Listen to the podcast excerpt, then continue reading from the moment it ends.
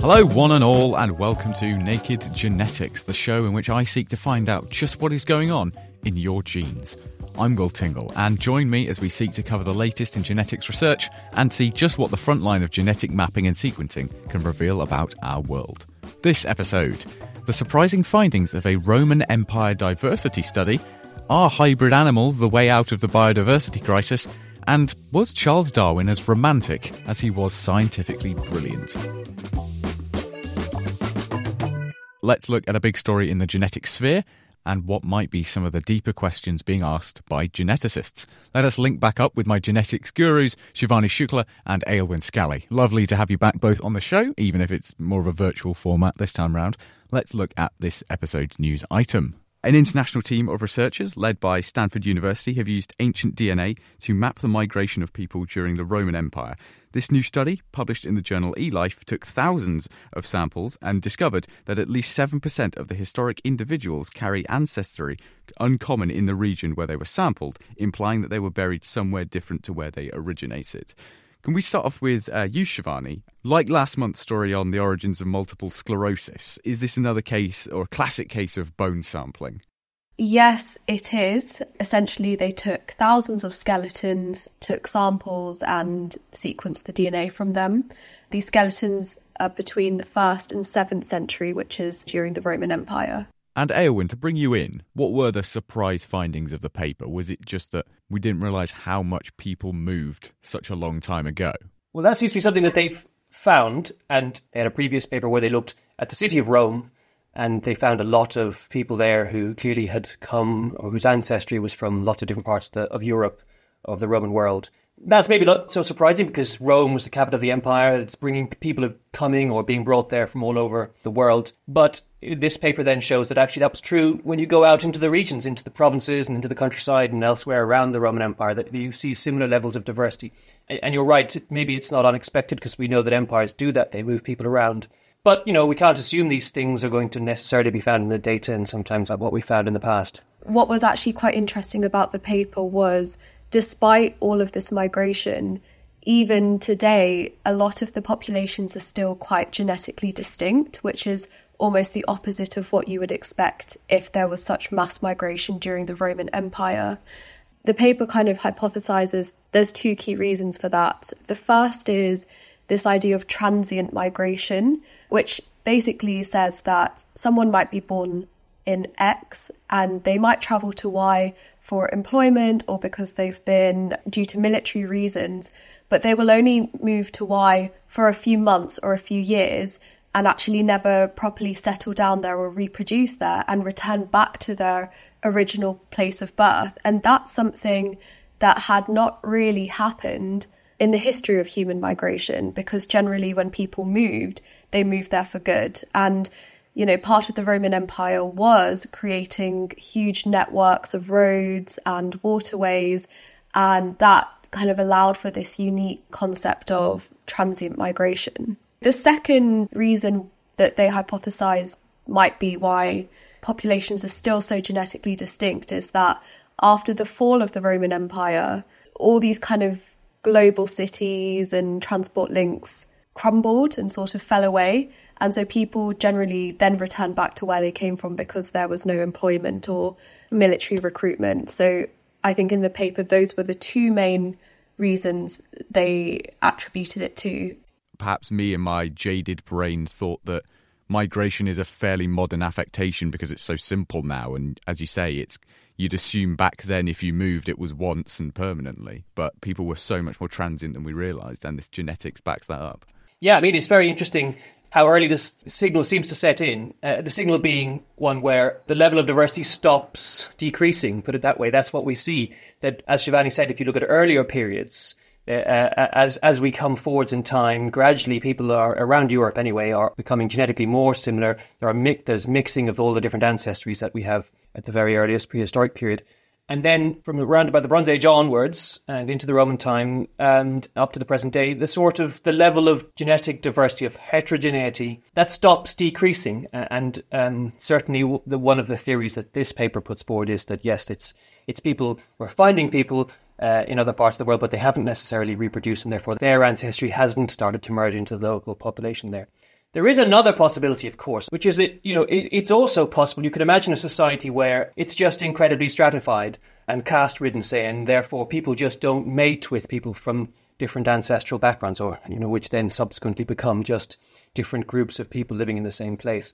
That would also have a similar effect of maintaining this kind of diversity of, of ancestry over a long period of time in different parts of the, the empire yes, I suppose that does bring the kind of uncomfortable nature of asking the question, why were these people moving in the first place? And a lot of it will be for jobs or for stuff like that, but many of them will have been moved against their will, and perhaps the mating opportunities for said people were severely limited. Yeah, exactly. And I think a more, and maybe in the future we'll start to really explore the genetic and ancestral consequences of things like that. And, you know, with the, the idea being then that we can turn it around and say, well, actually, maybe this factor has been more prevalent than this other one, or maybe they are both important, that it's not just transient movement and people moving back, but there are also these kind of segregating factors involved as well. That's fascinating that genetics can be used to understand the social proclivities of such an old civilization. Yes, and they made, they made a prediction, which I always like when papers do that. They said if that's the case, what we might expect then, following the fall of the Roman Empire, if we do the same study over the next sort of the subsequent several hundred years, is that actually we see then we do see a sort of a, a, a decrease in this heterogeneity, uh, um, a reduction in diversity, and people start to stay put, be unable to travel, and therefore um, we would see uh, you know things starting to merge together. And at the moment, we don't have the data, uh, sufficient amounts of data from the following period, but that's going to come along very soon, and so it's going to be a very exciting time in the relationship between genetics and uh, early and medieval history. Thank you very much, as usual, to Shivani and Aylwyn. So, here's one for you. What does ancient Roman civilization and a blue whale have in common? Both are remarkably large. Both have seen a catastrophic decline in numbers. Yes to both of those. But now we can also say that both have a much higher genetic diversity coming in from somewhere else than we previously realized. You see where I'm going with this? A study just out in Conservation Genomics has shown that the North Atlantic blue whale is getting up to some interesting activities with its smaller counterpart, the fin whale, which leads us to ask some questions about what these two species are getting up to in the depths, if you catch my drift. I've been speaking to one author of the paper, Mark Engstrom, about this curious new example of wild hybridization. Hybridization is in the context that we're discussing it here, is interbreeding between two distinct species. How common is that in the wild? Hybridization is, it depends on which group you're talking about. It's fairly uncommon in mammals, but it certainly occurs on, on occasion. Uh, and it depends on the species, how closely related they are, and their probably their history of previous contact. Not everything can hybridize. There's got to be some form of common ground for them to have a successful attempt. Yes, that's you know it's interesting because it used to be the old definition of a species was was two two groups of organisms that had their own evolutionary history and could not interbreed. But however, when you look at interbreeding, it's an acquired characteristic. It's something that occurs during evolution to prevent mating between groups that are incompatible already, genetically incompatible. And so it's something that's highly selected against. In groups that haven't been in contact, for which it's not so deleterious, it may never evolve. So in the case of the, the blue whale, one of the things that's really interesting is that blue whales and fin whales are not each other's nearest relatives. The nearest relative of a blue is probably a sei whale or a Rice's whale, but they do not crossbreed with those as far as we know. And how much of the fin whale's DNA could you detect in the blue whales? Fin whales and blue whales are, again, not that closely related in the sense that they've been separated. The ancestors have been separated for at least probably 8 million years. And we're detecting about a leakage of, of DNA from fin whale to blue whale of about 3 to 3.5%. Uh, so about three about three percent of the North Atlantic blue whale's genome is derived from fin whales on average. When I spoke to uh, an expert in Neanderthal DNA a few episodes ago, and he said we've got shared Neanderthal DNA, and we may well have got that because we bred with them. Is this a similar situation? It's very similar. In fact, the uh, if you look at the Neanderthals, the the percentage of DNA in humans north of Africa is about three to three and a half percent. It's very similar to the situation we're seeing between blue and fin whales. Like with Neanderthals, the amount that each one of us alive has today in terms of Neanderthal DNA varies. Is it the same with blue and fin whales? Is there sort of a variance across the board? There is. So we had some individuals in our historic samples of blue whales. That is, we looked at we looked at not only modern blue and fin whales, but we went back to museum specimens and looked at some blue whales from over hundred years ago. We tried to map them through the process of, of whaling, which has occurred in the from about 1900 to about 1970 was when most blue whales, the blue whale populations were decimated. We wanted to get a snapshot of their genetic variation prior to whaling, during whaling, and now after whaling. And we had two individuals that did not have any fin whale DNA from our historic samples, uh, and all of our modern samples had at least some. And we had, but in our historic sample, we had an F1 hybrid. So we had a first generation hybrid between the two. So hybridization has been going on for quite a while. We don't know how far back in time it goes, but it's been an ongoing phenomenon. And so it's, uh, yeah, it's, so we, we get anything from zero to 50% fin whale in our blue whale samples as you said, they're not the closest related thing. So I suppose I have to ask a fairly indelicate question here, which is that sure. when a blue whale and a fin whale meet and they decide to hybridize, for lack of a better term, how does that really work? Do they both know what's happening? Well, we haven't witnessed a hybridization event, so we don't know exactly how this works. Blue whales are they're a huge animal. The reason I work on small mammals is that that they're easy to observe and you can get large sample sizes in a small space. If you work on large mammals, they and like especially a blue whale occurs across a huge area, and there are few of them. Uh, and so we ha- there tends to be a lot of facts of baiting and so on that we don't have a lot of information for because it hasn't been observed very often. However, we have observed that we know how courtship works with blue whales. What happens is the female and the male pair up. It's sort of in the fall and into the early winter. You'll get pairs of them traveling together. Uh, and then at some point, if another male joins, so that they'll try to you know, sneak in on the pair, uh, then you wind up getting this this uh, wild swimming behavior where the female just start takes off and the males take off with her, and then uh, and the males start will fight with one another. You'll have collisions, you'll have breaching, and all kinds of things with the males, and then one of the males will typically leave. So the fin whales obviously have managed, at least in some occasions, to either be the primary pair with a, with a blue or to win one of these battles with a with a male blue whale. So when they're mating with with female blue female blues. So presumably, when you have a, one male fin whale and one female blue whale, he can successfully mate with her. It's extraordinary that, given the intricacies of the courtship, that increasingly sounds less and less like it's by accident that this is happening. Certainly not accidental on the part of the male fin whale.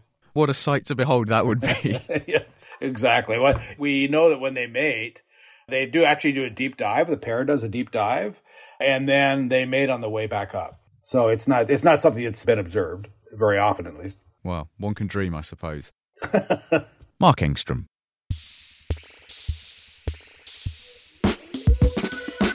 Music in the program is sponsored by Epidemic Sound, perfect music for audio and video productions. You're listening to Naked Genetics, the program that delves into genes and the geniuses that study them. Before the break, we were looking at the hybridization of blue and fin whales, and that got me thinking. With the ecosystems of the world up a certain creek without a proverbial paddle, and extinctions occurring faster now than at any time since the dinosaurs were wiped out, could we preserve some of the genetic material of endangered species by hybridizing it with a close relative? In a world on fire, is that not worth a go? To talk me through the pros and cons, I spoke to University of California Davis's Andrew Whitehead. I think what's really cool to think about is that we ourselves as a species are a product of hybridization. When modern humans migrated out of Africa, we encountered a number of other hominid species and hybridized and integrated with them. And we can see that through the archaeological record, and we can actually see it in our DNA. So it's cool to think that we ourselves are a product of hybridization. That just really emphasizes that hybridization is a natural process happens all the time. We as a species have also used hybridization as agriculture, for example. Domestication of various plants has involved hybridization. For example, strawberries, bananas are also a product of hybridization of different cultivars. And we've also used it sparingly in conservation so far, usually when a species is totally at the brink of extinction and is facing inbreeding depression. That's when uh, individuals mate with close relatives, and that can be really problematic, genetically speaking. So, probably the most well known example is the rescue of Florida panthers by deliberately mating them with a different subspecies of panther from Texas. And that injected enough genetic variation into the Florida species so that you know they started doing better, at least brought them out of the death spiral of inbreeding depression. That sounds like a pretty potent argument in favor of hybridization. Is that the only reason that way we would do it if they were in such dire straits that this was kind of the only way out? Our thinking about the use of hybridization and conservation has really changed over the decades uh, and very, very quickly, I might add. And part of that is that things are just getting more and more dire. I mean, there are lots of really good reasons to avoid hybridization because it can break down species barriers. And we're trying to deal with the biodiversity crisis. We're trying to maintain species. And through hybridization, we're, we're sort of deliberately breaking those species barriers and homogenizing species. And that seems to go antithetical to this idea of maintaining species diversity. But when certain important species are facing extinction, it's either no species or some blending of species is sort of the option that conservationists are faced with. And in those situations, I think over the last few decades, A, more of those situations have arisen and will continue to arise as species face the brink. And we're now facing these decisions about um, maintaining some of that genetic variation represented by that species by blending that genetic variation in with, with other species to, to at least maintain that ecosystem function. So maintaining isolated intact original species is uh, becoming harder and harder to do for some species. I think that should be goal, you know, maintain that diversity of ecosystems. But sometimes that's uh, that's not possible. So, to pick an example, then, if there was a very fragile ecosystem that needed a large organism acting in the same way that an elephant is sort of an ecosystem driver, and that big mammal is dying out, would a hybridization therefore be kind of useful in the way of keeping that ecosystem up and running? A thing to keep in mind is most ecosystems aren't a product of a single species. And usually, when an ecosystem is in trouble, it's because many species are in trouble. And fixing one species, you know, uh, trying to engineer the success of one species is usually not going to cut it. The problem is, why is this ecosystem in decline in the first place? And it's usually because of, of factors that aren't going to be fixed by hybridization. So hybridization is, in many instances, a band-aid solution. It's a sideline solution. It might be important because what goes on on the sidelines, as we all know, can be important. But the main show is on the field, and that's the integrity of ecosystems. That's the integrity of the evolutionary process itself. And many argue that that's where conservation efforts should be focused, not on individual species, but on maintaining you know, conserving landscapes in a way that enables continuance of the evolutionary process. Yes, I suppose saving an organism or preserving as much of it as you can is all well and good, but if the place that it lives is on fire, that's not really going to help in the long run, is it? And it's important to recognize, like, if you look at the species that we work really, really hard to preserve, they're usually species that kind of look like us, that are big creatures with backbones that are cute and furry or that we like to eat. And those aren't necessarily the most ecologically important species in every instance. So we need to recognize our own bias in uh, the species that we choose to conserve, that those efforts might be misdirected in terms of eyes on the prize of conserving ecosystems and evolutionary processes. So, almost to step away from the genetics for just a second, and you've alluded to it throughout this entire thing, but rather than focusing the finite amount of time and effort that we have as conservationists on trying to hybridize individual species, what would you recommend instead for the overall health of the ecosystem? Part of what I think is an important part of the solution requires us to swallow our ego as a species. and that's hard for us to do. And thinking that we are smarter than the natural sorting of genetic variation in enabling sort of long-term persistence of species. So conservation is often an intervention to preserve uh, individual species.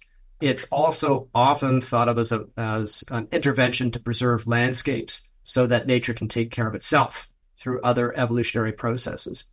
So to think that we can genetically engineer species in a more durable way than nature can is uh, entirely delusional.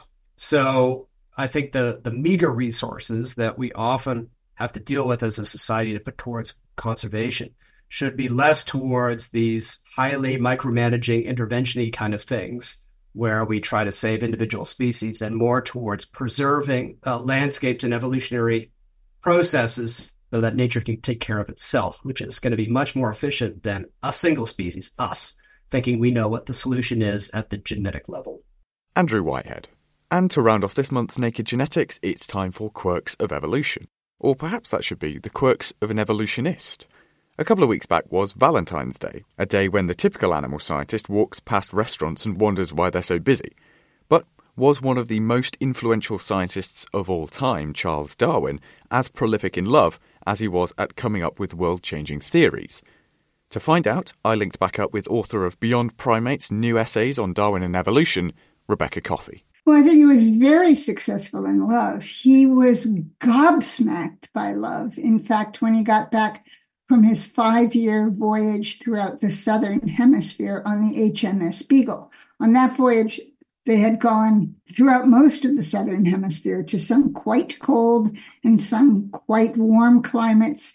Every time they hit a port, he would get off and take an amazing adventure. And when he came back, he began to visit with a young woman named Emma Wedgwood. He was gobsmacked by love with her.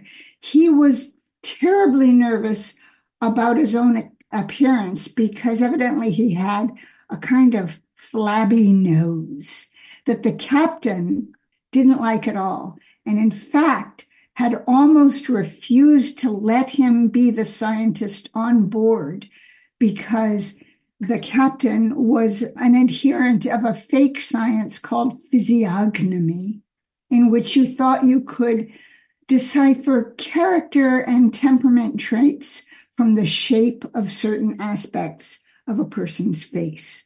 But Darwin walked away from that feeling terribly self conscious of his nose. He courted Emma Wedgwood. He proposed to her because you had to in those days. You couldn't court a woman without proposing. And she accepted. But there was one huge problem with the fact that he had fallen in love with Emma and it was that she was his first cousin. And he should have known better than to do that because he was the scientist who had written about the fact that inbreeding caused problems for animals and that great apes avoided it entirely, went to great lengths to avoid it entirely. So, what made him think that it was okay for him to do that? as you say, the irony really should not have been lost on him. Did it have any effect?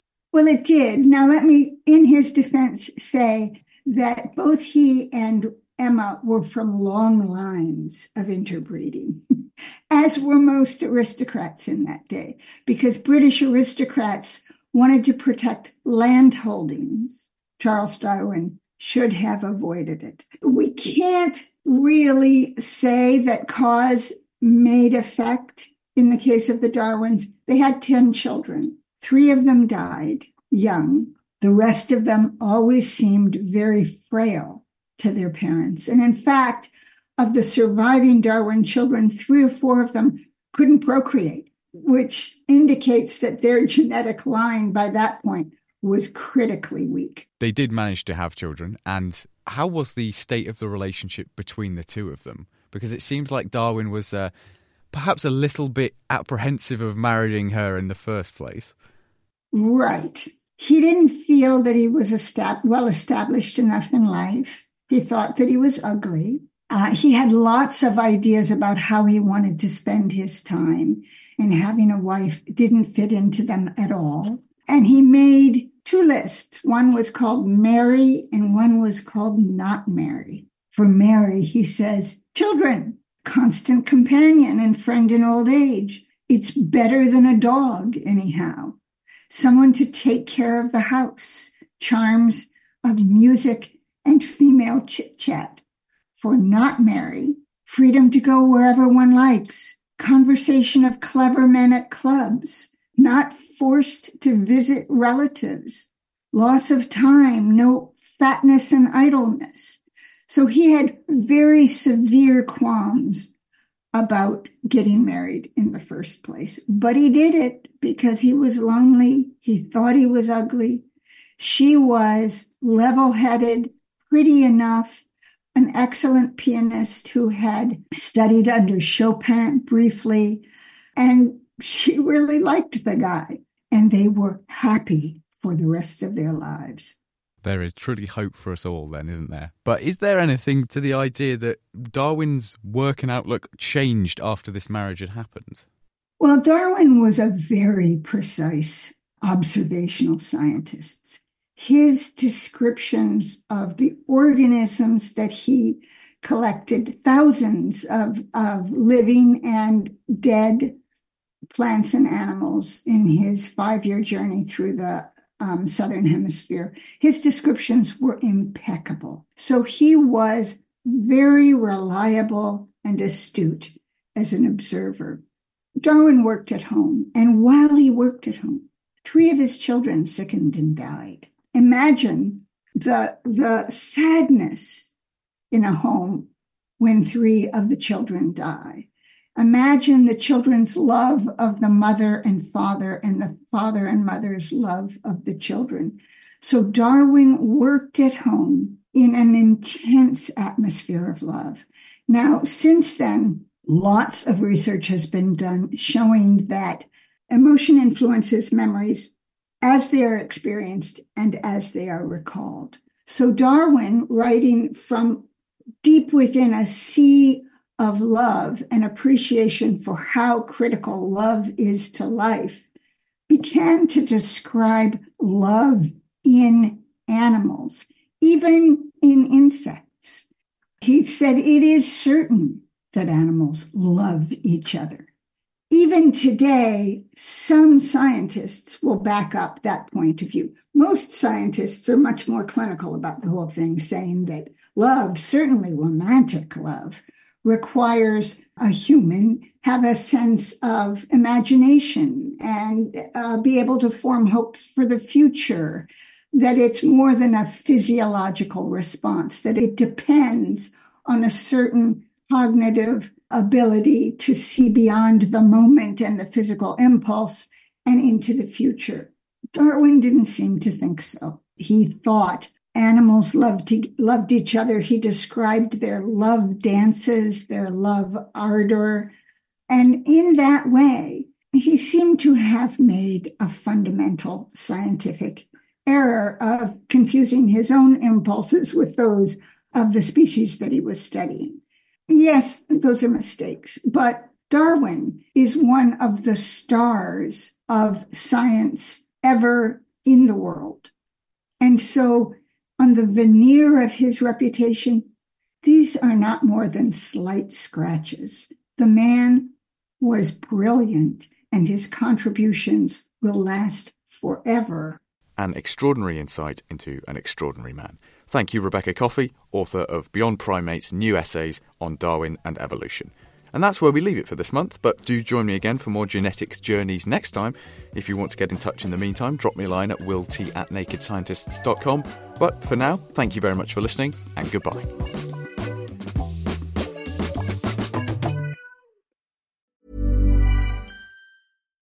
Botox Cosmetic, out of botulinum toxin A, FDA approved for over 20 years. So, talk to your specialist to see if Botox Cosmetic is right for you.